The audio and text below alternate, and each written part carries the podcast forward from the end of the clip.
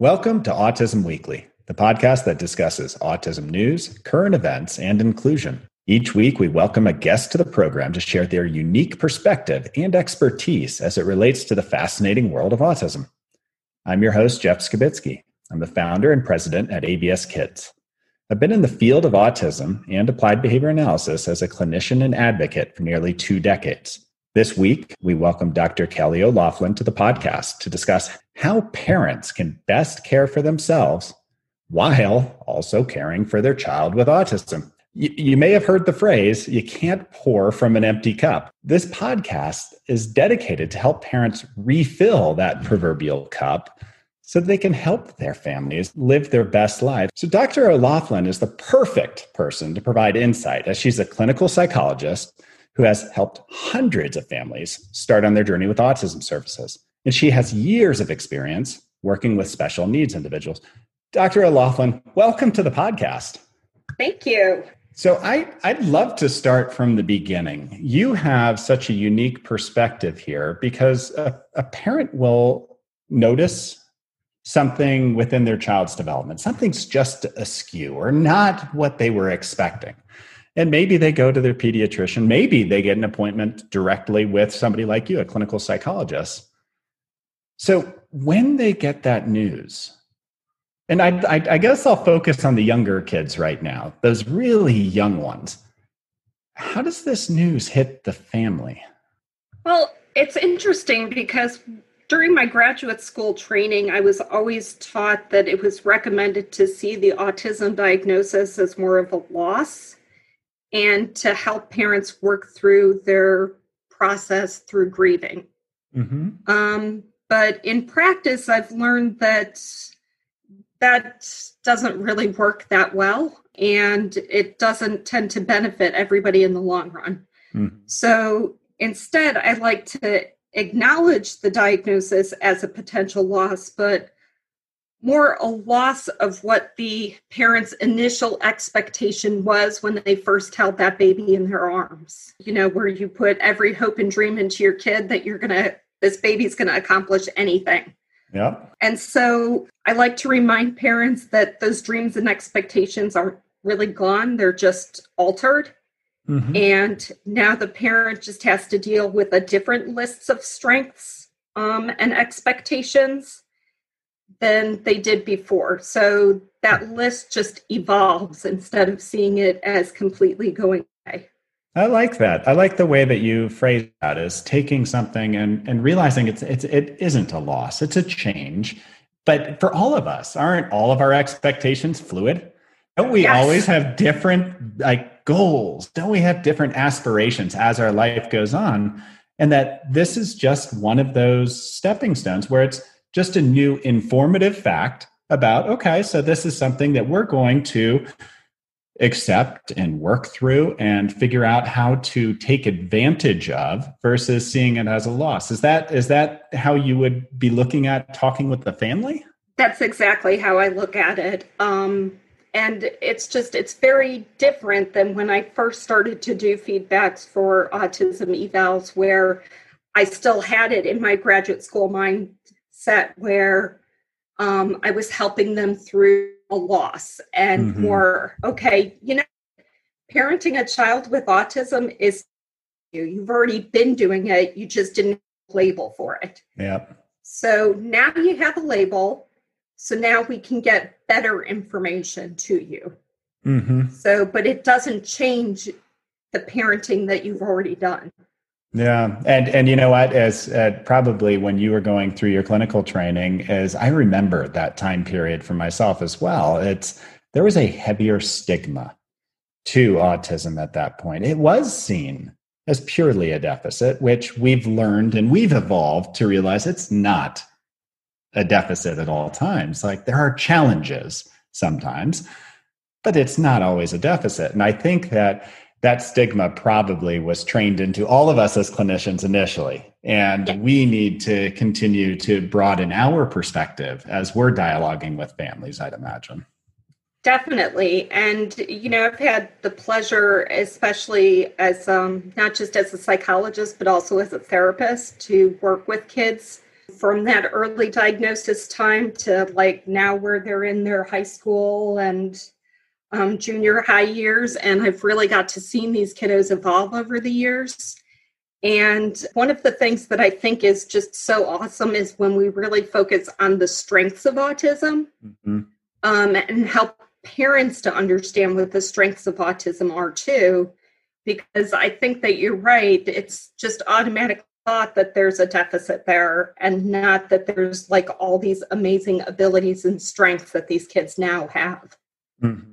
No, and, and that's hard to do is that you know what you read you know what people have told you. But for families, they need to experience some of these strengths as well to believe it, to really engulf it into the lifestyle. Do you use stories? Do you do you talk with families about, you know, I've seen this before and I've and and give them hope to you know, I've seen children that started exactly where your child is, and maybe they're not making a lot of sound, but that's that same child that now has 30 friends around them on the playground and is leading a game of uh, superheroes or, or whatever it may be. I mean, do you do you try and give them those real life examples while you're talking?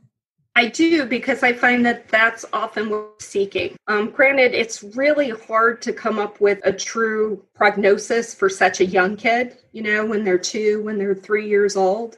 I can't really give a super, at least in my opinion, enlightening prognosis for the kid at that point because there's so much development and change that's going on right up until they hit about the second and third grade. Yep. That, you know, that kid can go in really any direction. So just as much as they could excel, you know, we're not going to see them go backwards. We are going to see them go forwards. They don't go backwards. Yeah. They do no. go forwards, just at different rates of speed, right? Mm-hmm. We're all, I mean, as parents, when we have our little baby, our baby's perfect.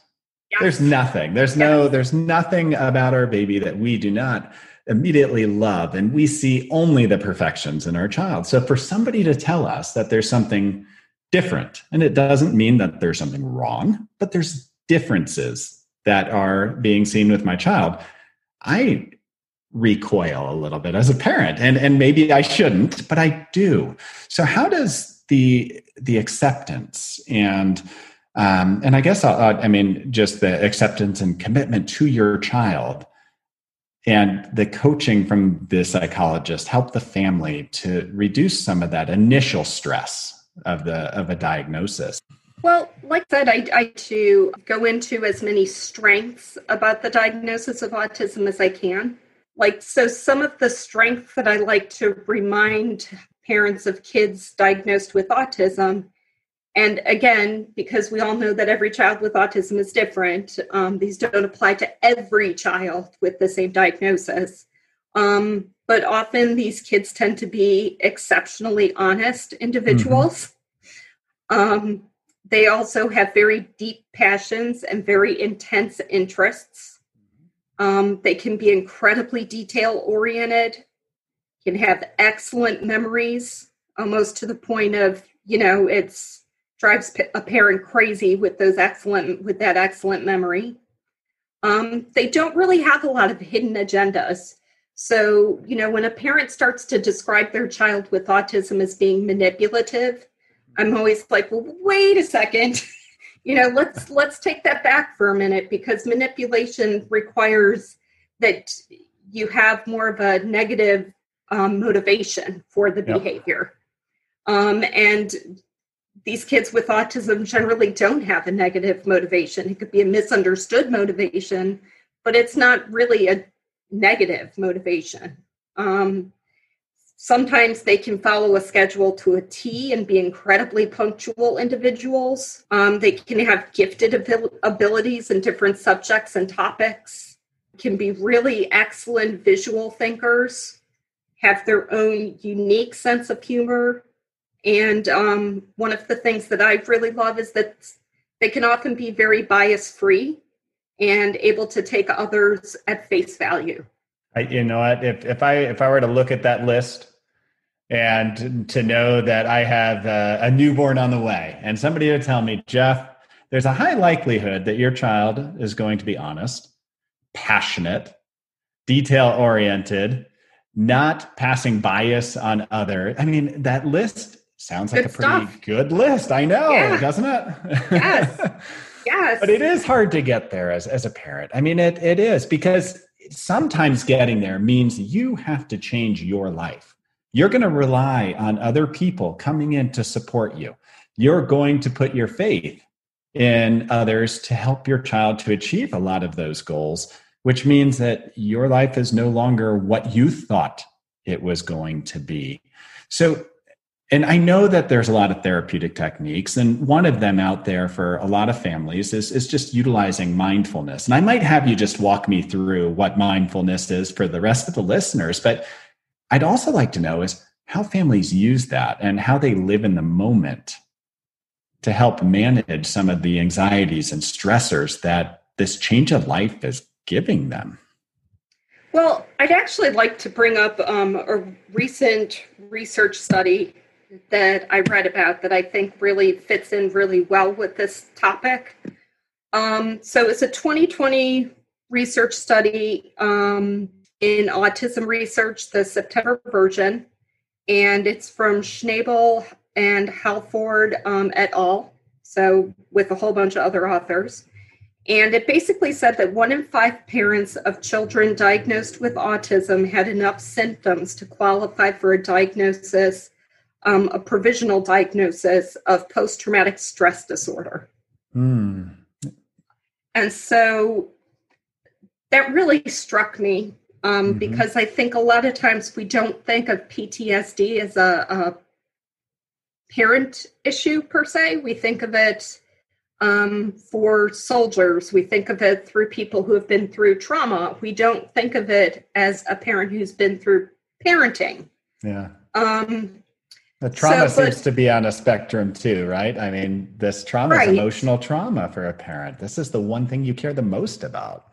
Exactly. And so the thing that I thought was was really interesting with this study, so 96% of the participants were mothers so again, that made me think of um, mothers, as you had mentioned earlier today.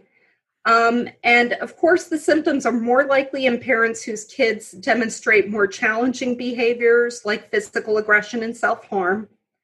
Um, but this also means that um, PTSD symptoms are three times higher among parents of children diagnosed with autism than any other parent. Wow. So that's parent of neurotypicals, parent of children with um, other diagnoses or even medical conditions.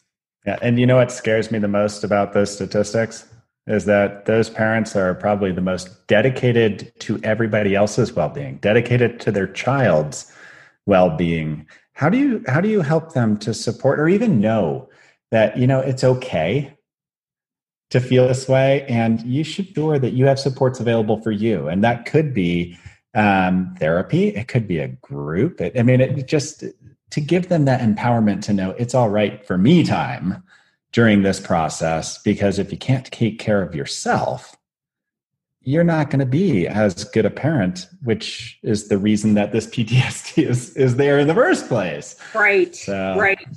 So I think that a lot of that really relates back to the mindfulness that you were saying before. So, one of the issues with PTSD is it's um, really over overthinking past experiences, right?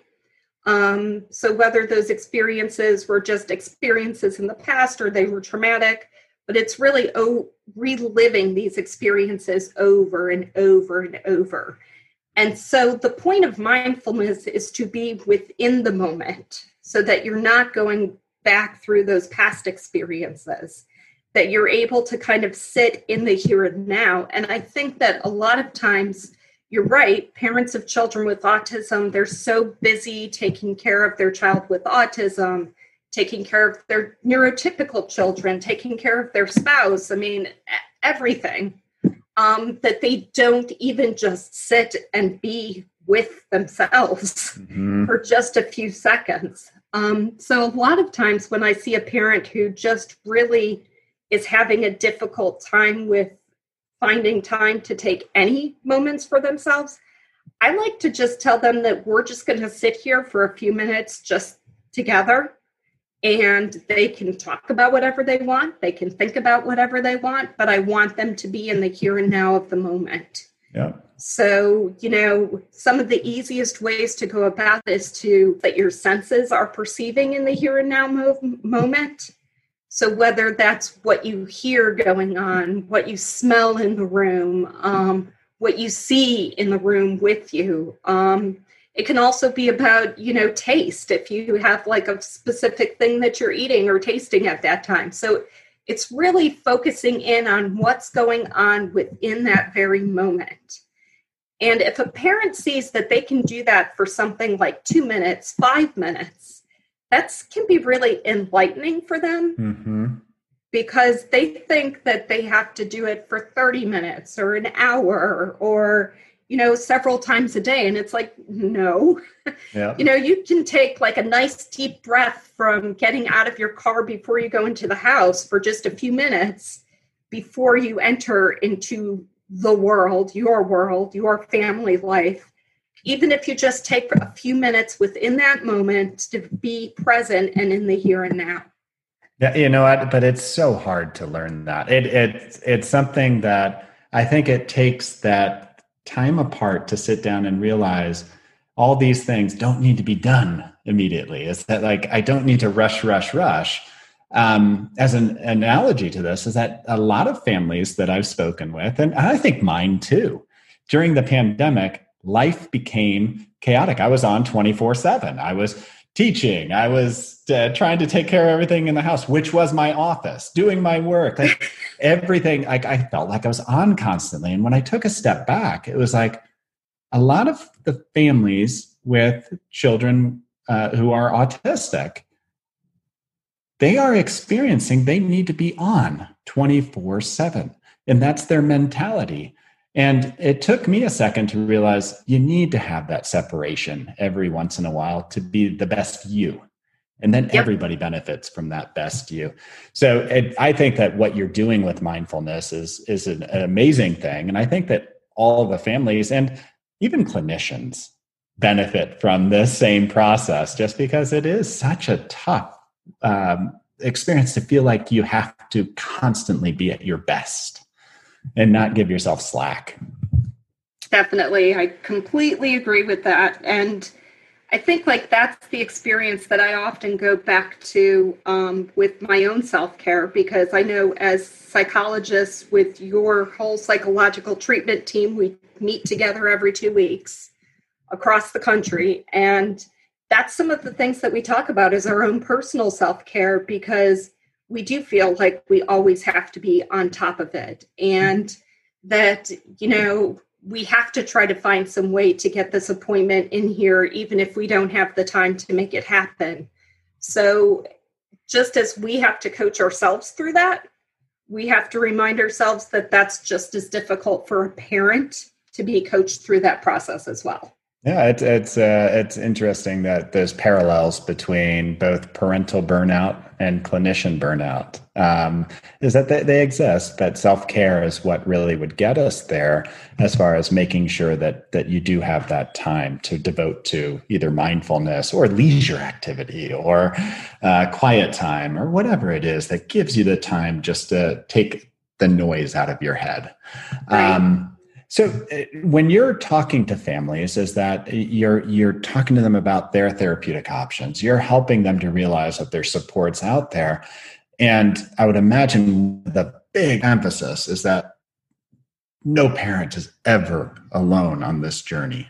So, how do you advise them to build that community of support so that they never feel like they're on an island?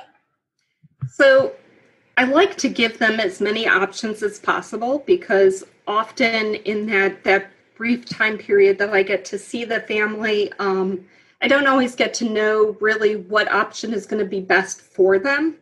Um, so I like to give them as many options as I can. So I like to let them know about parent groups that um, are specifically for parents of children diagnosed with autism and i like to let them know that you know there's different types of parent groups so you know, there's groups for people who have children that are more severely impacted with autism, but then there's also support groups for girls diagnosed with autism and um, more mild or high functioning autism as well. So there's all different types of parent groups.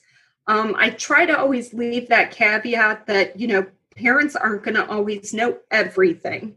They're going to know like what their experience has been. So, mm-hmm. you know, we can't always take um, all the information that another parent presents to us as evidence based. Mm-hmm. Um, so, but I still feel like those experiences they're still very important for other parents to hear it from the other parent. There's only so much I can do as a clinician that I think a different connection is made with another parent that, you know, I I just cannot have that same relationship. Yeah, no, for sure. And, and and normalization is probably one of the most powerful things to know that somebody else has experienced what you're going through. Is that when you're in a crisis, which is that you're automatically feeling like you're not going to get out of it. Nobody's ever battled their way through this before. And I have to now live and be a trailblazer. And having a bunch of people there who can share their experience, their their triumphs, their successes, along with their challenges that they had to push through it, it really creates hope. And i think hope is the big thing is i hope my child can succeed. I hope i can do the best for them.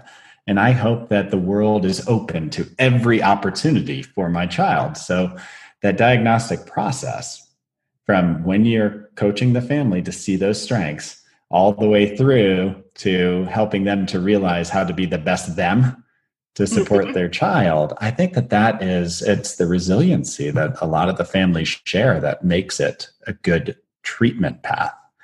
Um, i actually have a unique question for you. It's um, so you you've mentioned that you have a team around you in this and, and a team-based model sometimes behavioral health care is working with diagnosticians and working with psychotherapists and aba practitioners so the family has a lot of people in their lives. How do you suggest that they communicate when those needs occur? They have they have people in their home all the time. Should they be talking with them about, "Hey, where's my resource?" Or should the other clinicians be communicating better to say, "Let's check in on this family." What is what's the best route to make sure the parent mental health is stable? I think that that's a really good question. So, you know, I like to let them know like your pediatrician should be one of those people, but if it's not your pediatrician, can we get you a developmental pediatrician that could be more of that person for you? Mm. Um, can we get you hooked up with some kind of behavioral health service for you or your other family members, whether it's a psychologist or a counselor? I think that a lot of times when ABA is on board, um, the primary person becomes the the BCBA, the board certified behavior analyst, more so than anyone else in the treatment team. And so, one of the things that, whether it's liked or disliked within the state of North Carolina, is that BCBAs are supervised by psychologists. And the piece that I really enjoy about that process is that I get to really be much more hands on with our families because of it. Um, so if one of my BCBAs is working on something and they start to notice something that they just feel is off, they can come back to me and present it to me and say, hey, is this something I need to be concerned about? What do I need to be concerned about? Because I'm I look at behavior. I don't look at, you know, emotions and thoughts and that kind mm-hmm. of thing. I look at behavior. And that gives me the opportunity to say, you know what? You keep looking at the behavior. Let me look at that person so that I can look at the thoughts and the feelings. And you and I will then get together and figure out what we need to do to help this family. Yeah, that sounds um, like a, a, great model of care is that you're able to broaden that scope of competence, that you always seem to have somebody that's a specialist that can kind of key you into the right direction. I, I, I think that that seems to work well. I, I think it does. And I think that with our treatment um, team that we have here with our North Carolina um, facilities definitely helps with that. And that's the piece that I really love about my job is when I get to help um, a family that otherwise really wouldn't have shown through my door except for a diagnostic purpose, where I get to follow up with them for you know something else like therapy or because a sibling is having some issues in dealing with the diagnosis. And so i can make myself available to see that sibling. So to be able to use my expertise as well as to let the bcbas then use their expertise i think works so well for us. Yeah, I, I, think that you're you're singing the tune that I think that we all really feel is that you, you have to have some really good coordination of care in order for the family to make sure that they're supported through the process and that they feel like they're in the right hands so that even if they are feeling anxiety or stressors, they feel like it's going to be taken care of and they have somebody that they can rely on to help support them at those times. So what would be your your words of encouragement for for families? Well i mean one of the reasons why i like to work with aba is because i know the importance of aba as a treatment resource. And as the treatment team that is really with this child and this family day in and day out you know, uh, especially when they're receiving 30, 40 hours a week of ABA therapies, they're seeing the same people every single day. And, you know, those people can really be a, a lifeline for them. Mm-hmm. And it's through those people and through their training and education that we can be able to get the family accessed and tuned into what it is that they need.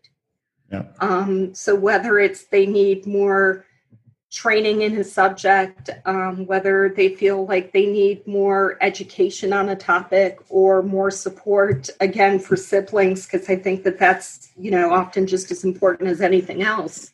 I just, I, I think that with having that ABA team, it really helps us to do that. Yeah. Um, but I also let parents know, like, if if I had to stop and like really think, okay, this person is telling me I need to do this for my kid. I need speech. I need occupational therapy. I need ABA therapy. I need to see a developmental pediatrician. They have a really hard time prioritizing what to do first. And I'm not just saying this because I work for a company that provides ABA, but I always recommend ABA as their first entry into services um, because there are going to be some verbal behaviors that the ABA therapist can work on that will definitely help with speech language. But also the the BCBA knows what their limitations are too, and they know when it's going to be time for them to say, you know, we need to bring a speech path on board with this particular kid, or it's time for us to bring that OT in at this point. So I think if I can at least get them started with ABA, it will start to open up the doorway to some of the other services that they need. Yeah, no, it, it's tough to navigate all of those different resources and everything that's going on. And, and at times is that ABA can serve as that as that case management piece, is that they'll understand when it's outside of the scope of competence and find those resources. Um, and it does, it takes that team. But I, I, mean, to go back to that initial proverb, is that not only can you not pour from an empty cup, but I'm going to add additional proverb to this is right. that it also takes a village. You have yeah. to have a community. You have to have that support around you, and you have to feel trust in your village to be able to say, I need help right now, and to, to accept it and to know that we're all going to need help at some point in our lives, and it's okay. And I think that that's what I'm what I'm hearing and seeing in the way that you approach this process. I think it's something we can all learn, not just for children who are autistic, but in our own lives. It's how do we apply all this so that we can be in the moment, experience things, take change, and keep moving forward with the hope that we're always going to see better. But I appreciate your time today, Dr. O'Laughlin. And I, I think that the, the families out in the, the Winston-Salem area of North Carolina are extremely lucky to have you out there just uh, as, a, as a resource and as somebody who can really be there and be an advocate. So I appreciate your time today. Thank you. Thank you for having me. Thank you for listening to Autism Weekly. We hope you tune back in next week to learn more about autism in the real world. Autism Weekly is now found on all of the major listening apps, including Apple Podcasts, Google Podcasts, Stitcher, Spotify, Amazon Music, and more. Subscribe to be notified when we post a new podcast. Autism Weekly is produced by ABS Kids. ABS Kids is proud to provide diagnostic assessments and ABA therapy to children with developmental delays like autism spectrum disorder. You can learn more about ABS Kids and the Autism Weekly podcast by visiting abskids, that's plural, dot com. Thanks for tuning in. See you again next week.